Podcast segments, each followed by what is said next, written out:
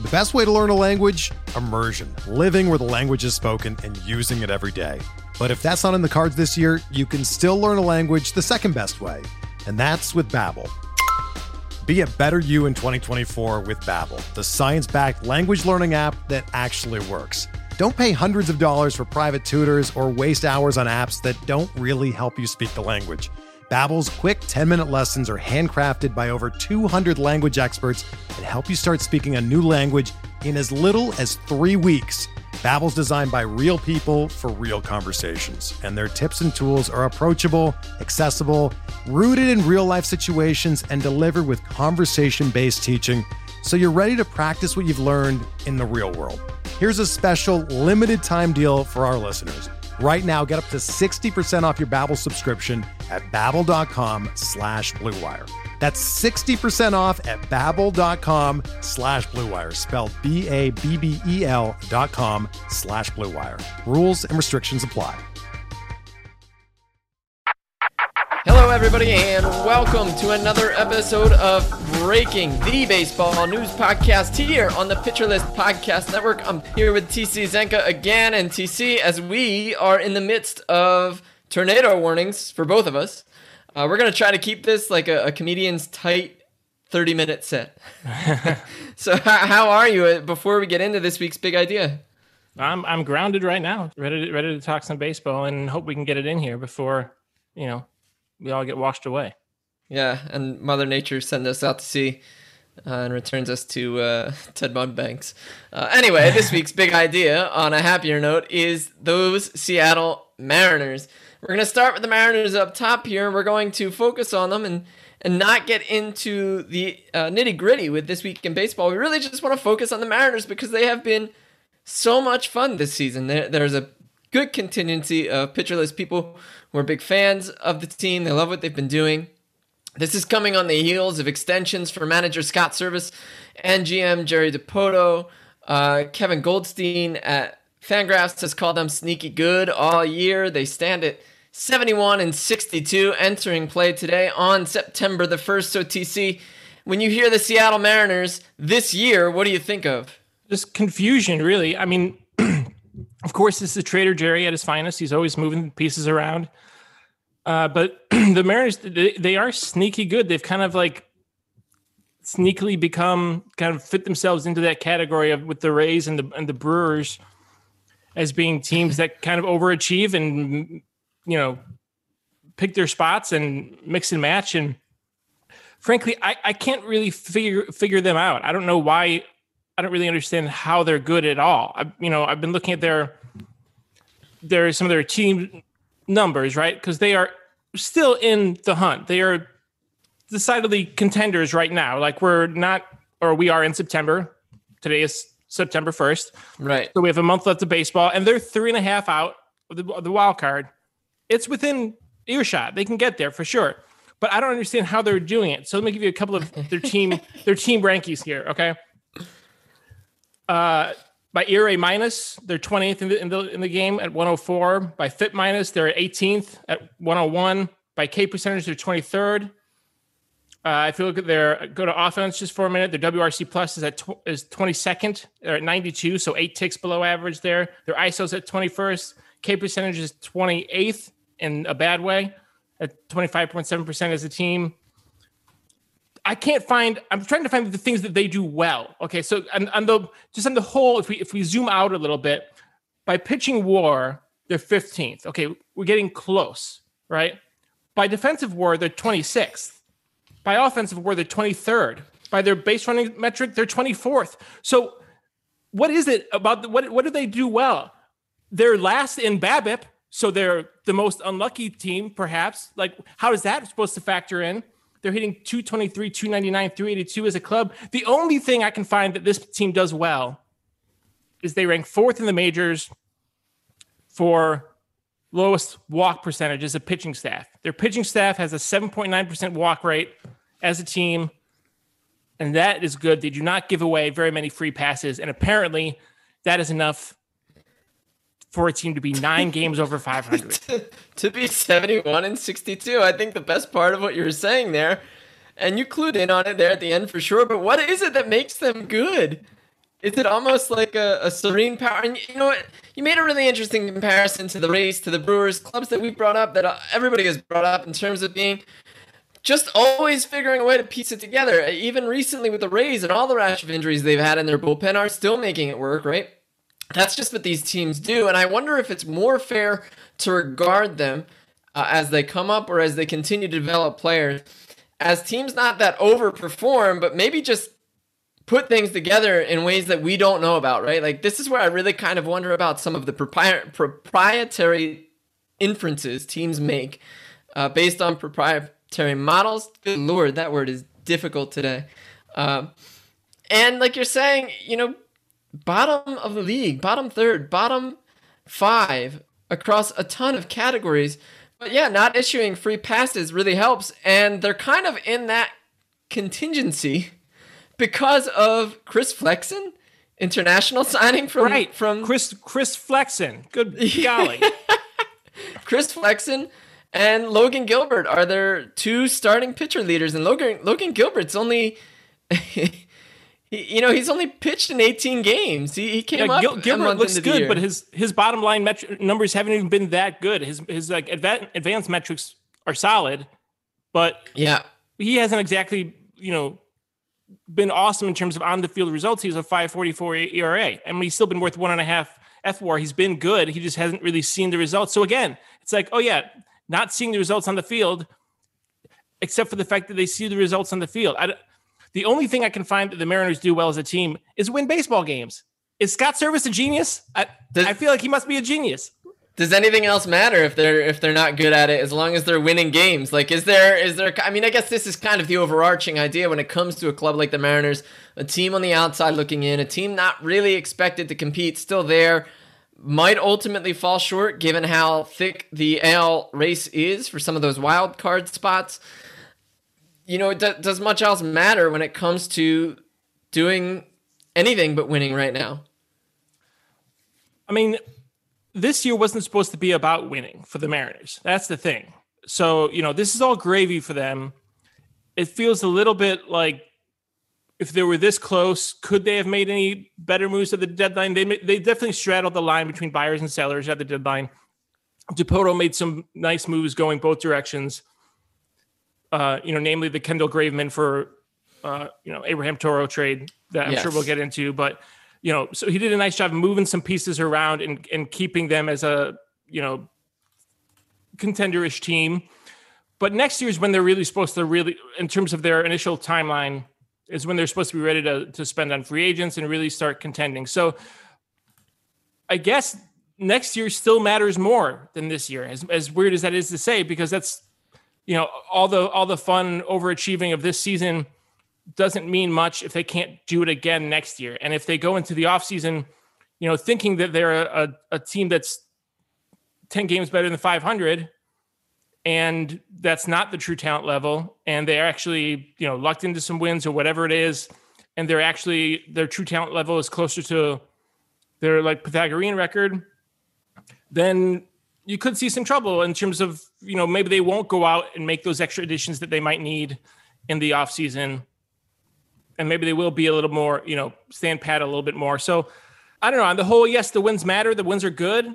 It's fun for Seattle. Seattle hasn't been to the playoffs since 2001. They need the wins. They need to get there. They probably won't get there this year. I mean, they are another one of these teams that they've, you know, they're great at 86 wins and being a spot out of the playoffs. The Mariners excel at that. They're the only franchise that hasn't been to a World Series. They've got some tough luck things going on the best free agent they've signed in recent years was Chris Flexen. So, you, you know, know I, give him the wins, let him take them. Yes, they're important, but I don't think they're actually the most important thing for the franchise right now. I think that's a fair perspective, especially, you know, for a team like the Mariners who have built really something solid, something that's been reported on over the last year or so. The way they've really uh, built this development program out, even for somebody like Chris Flexen, like Flexen went to Korea last year, was really good in the KBO, and ultimately came over this year. Uh, I think it was it's a two year deal for him yeah. uh, in Seattle, and it wasn't just that he made improvements there and came here and the Mariners were like do everything the same. We totally think it'll work and translate totally great to the to the majors again, right? Like they still actually like the, you know the way they helped him kind of build off of his cutter that showed up early in the year that he's been able to maintain his his excellent control after something that you know he didn't really have that uh, through the better part of his early major league career. He's sixth in all of Major League Baseball right now in walk rate at five percent, and that is the third lowest walk rate because there are there's another pitcher at five percent, Zack Greinke. Tyler Anderson, also a Mariner, at four, 4.9%. Then it's Corbin Burnes, Nathan Eovaldi, and Ryan Yarbrough above him. And that's it. And that's that's a huge deal for him to be able to do that because if you look at the course of his major league career, he didn't walk a ton of guys in the majors, uh, but he has like you, you, it's kind of scattered throughout the, the course of his uh, his professional career. And what really seemed to do him in is that when he got his chance with the Mets in 2017 over 14 games, uh, and nine starts. He walked six and a half per nine. Uh, he walked 8.53 per nine over four games with the Mets in 2018. He's dealt with some injuries. He didn't walk a ton through the minors, hasn't translated to the majors, and now it's translating in really like an enormous way altogether. Uh, so you have that. I think that's something you can go into next year. If you can't necessarily count on it, you can at least know that the team sees how to tweak a guy's stuff and build off of it that way. You mentioned uh, Logan Gilbert. Logan Gilbert's FIP is 3.77, really, really solid, and almost what a run and a half off of his actual ERA, which is a huge gap that could be closed next year. And I, you know, they they've got other guys coming on the way. They do have. You're you're talking about like, do they make reinforcements this winter or don't they? Do they look at it in terms of, uh, do we just let the farm come up before we even get to the farm, because there are a lot of guys there, and even guys that just came up like that Abraham Toro and Kendall Graveman trade, which is fascinating. There's a big shortstop market this coming winter, right? Do you think that they could make a push or splash for one of these guys? One of these big un, uh, unrestricted free agents in terms of shortstops? Yeah, they could. I'm not sure if they will. I mean, they, they definitely need some definitely needs something, and I'm not sure. You know, we still don't know what that market's going to look like. You know, so so JP Crawford has been fine, but he's not really a high ceiling guy. He just has no pop. He's just he just doesn't. He doesn't have any power. He's so he's fine, but there are better shortstops out there, and it depends on kind of what level we're talking. Right? Can they go get? We're talking about Carlos Correa, Corey Seager, Javi Baez. Trevor Story, Marcus Simeon. Marcus Semien. Semien's interesting. I don't know if they if they want to win now. Yeah, I don't see why they wouldn't go out and try to make, you know, sign one of those guys. Why not go after Story? It seems like there's going to be. It's going to take a long time for that market to to develop. They have they can be patient though, and I don't see why they shouldn't be able to come away with one of those one of those top names, a Semien or a Story I don't know where Seager is going to end up. I don't know if he's looking to go back to the Dodgers. It seems like maybe not now that they have Trea Turner and Gavin right. Lux is still coming up. So, yeah, maybe they go get the other Seager. You know, they've had a, a good run with Kyle. Maybe it's time to go bring in the, you know, the who uh, who former president called uh, overpaid, but who's hit like 31 homers this year, right? Yeah. Uh, but he, his deal is expiring. And you've got Toro, who came up as a third baseman behind Alex Bregman, who's been playing second base and is like passable there because you're going to tolerate his bat. But I mean, worst case scenario, like you could move some of these infield pieces around to facilitate a bigger bat on the infield that is an impact type uh, type of player, and I think that would be really fascinating. Uh, and and even in regards to Toro, before we even get to their farm, right? Toro is interesting because now he's playing second base again, passable for the Mariners. But he was traded for Graveman uh, at the deadline. Basically, like the, you know, everybody freaked out. Like the Mariners are so close to a playoff spot; they haven't been there in literal decades. Why are they trading their closer? This guy, you know, they're blowing all these games at the end. Like, what what do they need? Like, who can This guy hasn't hit in his few chances so far across three different campaigns. Do you remember this? Like, even a trade rumors, like, was this a, a thing that came up or that you saw and was like you, you processed in terms of the deal, in terms of it being weird or seeing the sense in it?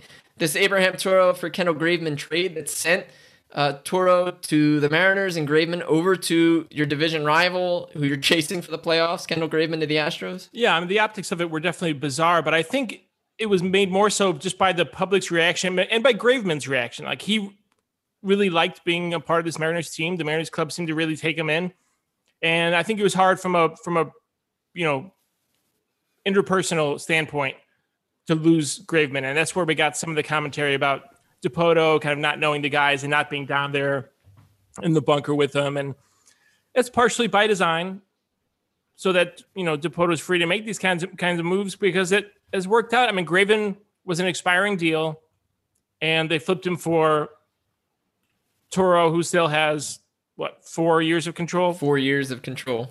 That's that's a good deal, and it's and it's and you know relievers are fungible assets. Dipoto has shown the ability to find these guys, Graveman included. The fact that it was a division rival was kind of curious, but I think ultimately it didn't matter to Dipoto because it wasn't that kind of deal. It's not like seeing Graveman on the other side is going to be that much of a PR hit for the for the club long term. And you know, we don't even know if he'll stay there in the long run. It also made it made Dipoto kind of come out and say like, "Hey, we got other moves coming. You just wait." And they did. They went yeah. out and got Diego Castillo, which makes sense. He's long. They've longer him for another year.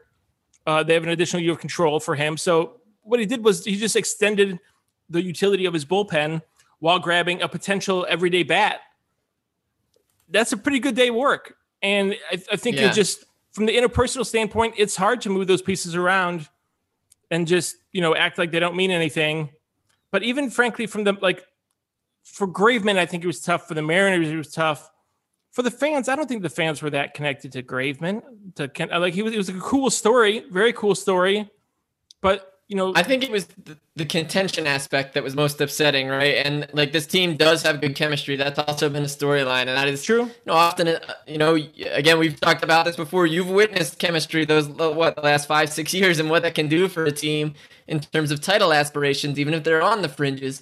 Uh, but when you have a guy like Paul Sewald, who is fourth in K percentage among relievers in all of baseball, who really came onto the scene over the last six weeks, that makes it easier to deal a guy like Kendall Graveman on an expiring deal. Like you're saying, for a potential everyday bat from an organization that has constantly like the best plate discipline in the league that has such a high level of replacement player. They have to let go guys go in these kinds of deals. Like, like kind of a, a I don't want to say stroke of genius. That seems maybe uh, too much, but extremely good foresight from Dipoto. The kind of move that can see enthusiasm for him getting an extension along the lines of a season like this one, right? Yeah, I mean it's a great get and it's a smart target because you know that the Astros don't have any room for Toro and that you know they're, they just as soon turn that asset into something else and so you're able to get him maybe you know four years of a position player a little cheaper than you might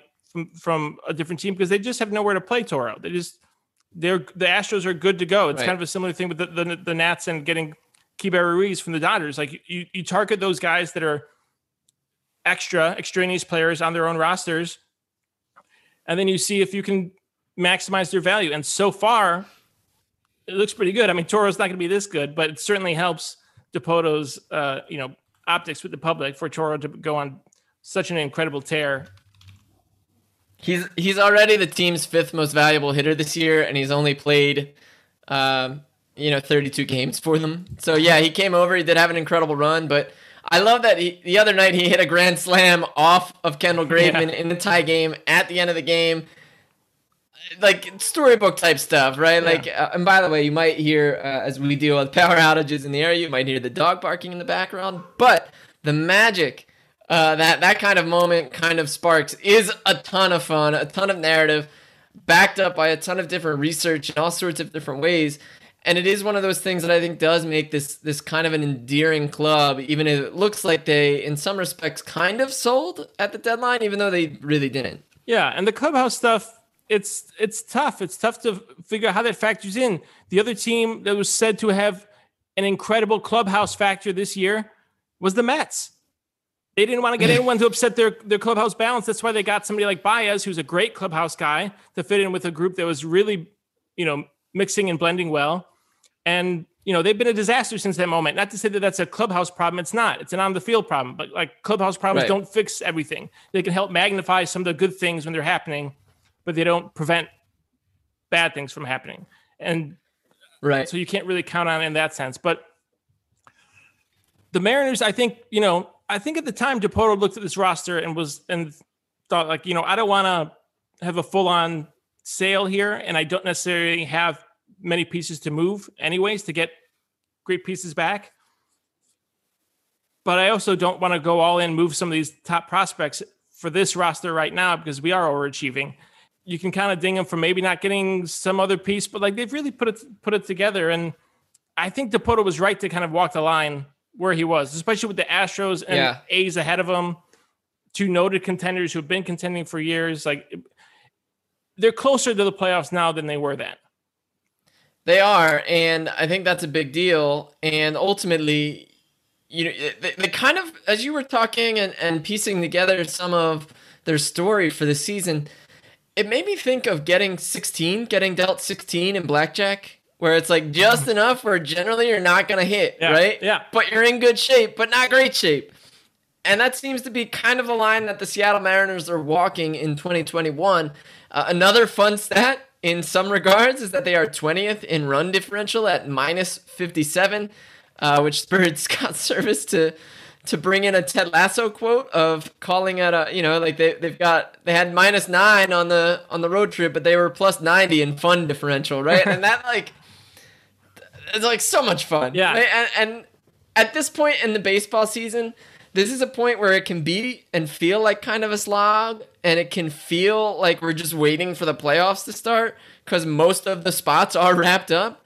And hearing that kind of thing and being able to follow this kind of team makes me want to put them on. And I think that is, again, I, you know, I'm being effusive in my enjoyment of the way they've played this year.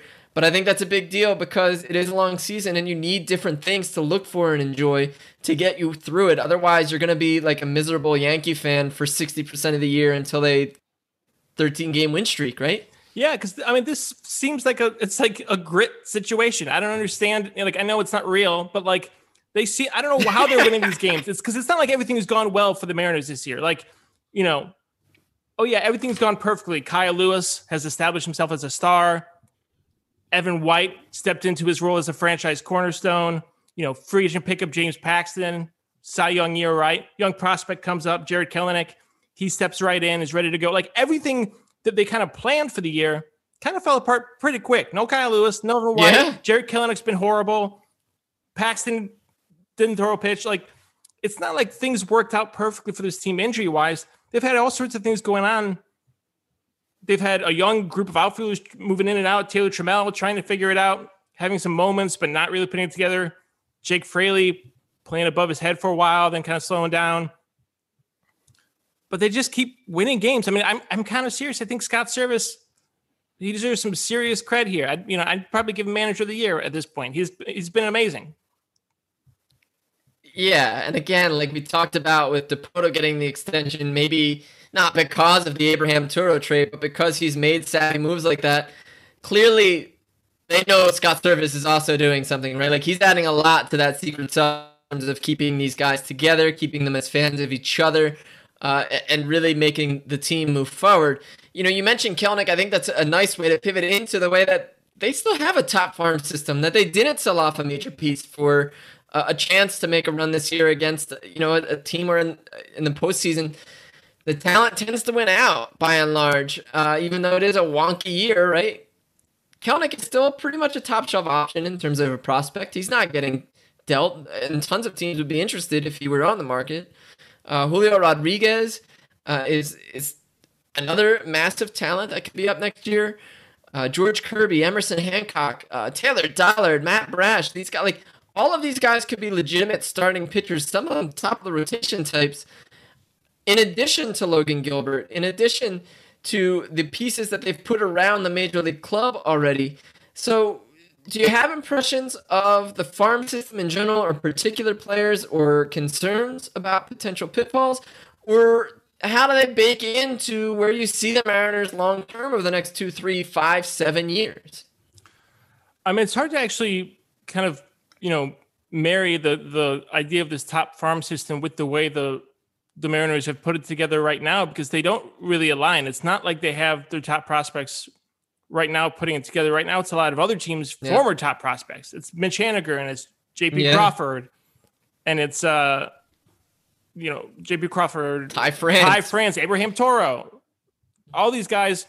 You know, Kevin Padlo came over from the from the Rays. Jake Bauers flopped elsewhere. Like all these guys, kind of struggled to establish themselves, and and they're doing it now with the Mariners as kind of as a group. And Chris Flexen certainly was kind of a rebound kind of guy coming over from the KBO. So theoretically, you know, you bring in a couple of like blue chippers, and that's huge for this team. I don't know if the clubhouse stuff really transfers over year to year, though. As those guys start to come in, if you know right. they really change the dynamic, as you start to have more of a, if you have more of a stars and scrubs kind of you know roster setup. But I think he can only be good as you know Logan Gilbert establishes himself and Jarred Kelenic as well. I, I think the you know the good thing with Servais being able to piece this together is that you don't have to work these guys too hard, right? You don't have to rely on Kelenic. If he has a 0 for 30, you send him down and you give him some more time to yeah. figure it out. And you, you make it work with whoever else is there. And I think that's, I do think that's a huge benefit to those young guys, knowing that there is a support system, there's a support network and that they have a history of helping guys figure it out. Yeah, I really like the way you're phrasing that in terms of saying nobody is carrying too much weight, that there is a support system there to help them figure it out. There's a clear plan, an intentional, deliberate plan that they want the best out of these guys as players, as people, and that, uh, you know, ultimately, like, they're not the Phillies where if Spencer Howard falls apart, you don't suddenly have to reshape your entire plan on the fly mid-season as you're trying to contend because maybe if their Spencer Howard falls apart, they've got three other guys who could step in and be a viable starting pitcher for a staff that has been okay at times. They're middle of the pack staff. Uh, maybe you've got these different guys like the the you know the the divisional rivals, the A's, the the Mets Olson and Chapman, they joke that they're never hot at the same time together, right? So maybe you get a dynamic like that when you have the talent. And it's interesting, I guess, to consider it in, in regard to the clubhouse chemistry because if they raise the overall talent, maybe the the like magic of this year doesn't translate, but maybe it doesn't need to because the talent's higher and yeah. they're winning more games, yeah. right? And and that's one of those like winning cures all ills. Mm-hmm. Yeah, for sure. And you know, to that point about them having so many kind of interchangeable pieces and the other guys who are able to step up, the, the flip side of that coin is that Trader Jerry is always on the phone and you never know who the next guy oh, yeah. to go is. And so, you know, he hasn't shown a history of trading uh, young pieces necessarily in the last couple years, but that hasn't been where they've been at as a team. So I do wonder about, you know, that clubhouse and how they feel about having that that you know that quick trigger from the from the front office and how much these guys are able to settle in or how much they they feel like they have to worry about that kind of thing. I mean, I feel like with the Rays, they've done an amazing job of just kind of baking it into the culture that you know that this is what happens. You don't stay long term, and they they they kind of found, found a way to figure it out. And if the Mariners end up the Mariners end up with that same kind of you know that resilient culture, then I don't see any reason why they can't contend soon. I mean, the Astros are going to be a force still to deal with. The A's, maybe not. This might be kind of a last last ditch effort for them. They have a huge arbitration class. They might have to lose some guys. They've already had a lot of talent drain. So the Angels are always there as a potential team to pop up, but you know, when will they? The Rangers are the Rangers still and will be the Rangers for another couple years. Like there's some space in this division, I think, for for the Mariners to to become at the very least, you know, the top contender to the Astros. Do you think they're going to be ready next year? Next year, I think we'll see a bit of a dogfight. Uh, I don't know that Carlos Correa is going to be back in an Astros uniform. You have uh, somebody the likes of Jeremy Pena who could be up at some point and have you know very capable glove that'll keep him in the lineup. They are great at teaching hitting and plate discipline. And uh, you know their their bullpen they they will have uh, some motion there. They will have some motion in their rotation potentially with Zack Greinke. But ultimately, like for all the scandal and ire they've drawn this year for that scandal, and rightfully so to a certain extent, right? They are still incredible at development, right? Like they do still have the best K percentage through baseball historic year, essentially, in the way they have not attacked at the plate, in the way that they go up there with such a plan that makes them so hard to get out. I still think they're going to be the, the top dog, but I, I think the Mariners could be nipping at their heels if the A's do kind of have to blow it up because they're still trying to pull a move to Las Vegas like a bunch of weirdos because they have yeah. some crummy ownership. Yeah.